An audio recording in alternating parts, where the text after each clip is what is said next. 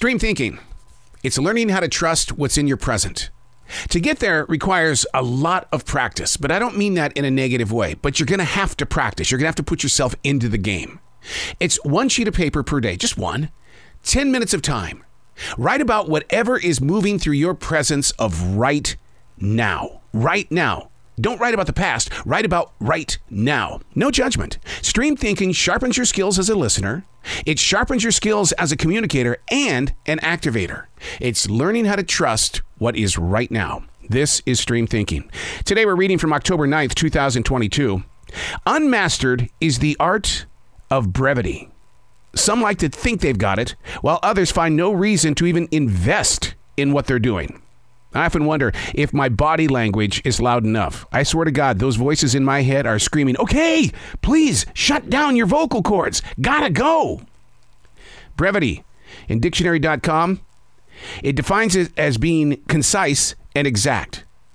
The way that I interview for my podcasts is locked in on using such a tool.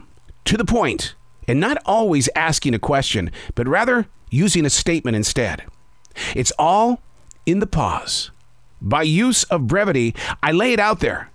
I don't move a muscle because the ball has just been given to my guest. Amazing reactions and replies, mainly because my guests are not going to say, yeah, or mm, I don't know, I don't know. It has to be a complete thought. Brevity opens the door, whereas too much talk is a total turnoff. Do I drop the mic? Do we end it right here? Because I don't want to talk your ear off. But brevity is that one thing where uh, you just give me enough, just give me enough in the conversation so that we can have a sturdy talk, something that is really going to be lasting instead of me, me, me, me, me, me, me, me, me, me, me. Now, where did I learn how to really put focus on brevity? I was the afternoon jock on 95.1 here in Charlotte. My program director walks into the studio and he puts a dictionary in front of me. He says, Look up the word brevity. Okay. I read it and I go, So what, what's the scoop? He says, did, did you learn anything from that definition? Well, yeah, yeah. He says, Here's something that you need to do practice it.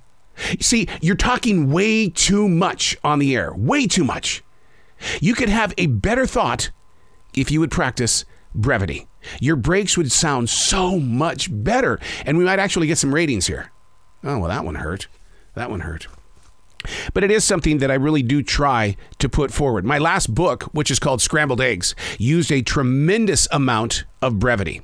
Trust me, an English teacher or a creative writing teacher would look at this book and say, What the hell are you doing? What, what? No, you don't end a sentence like that. Where, whoa, where, where is the structure?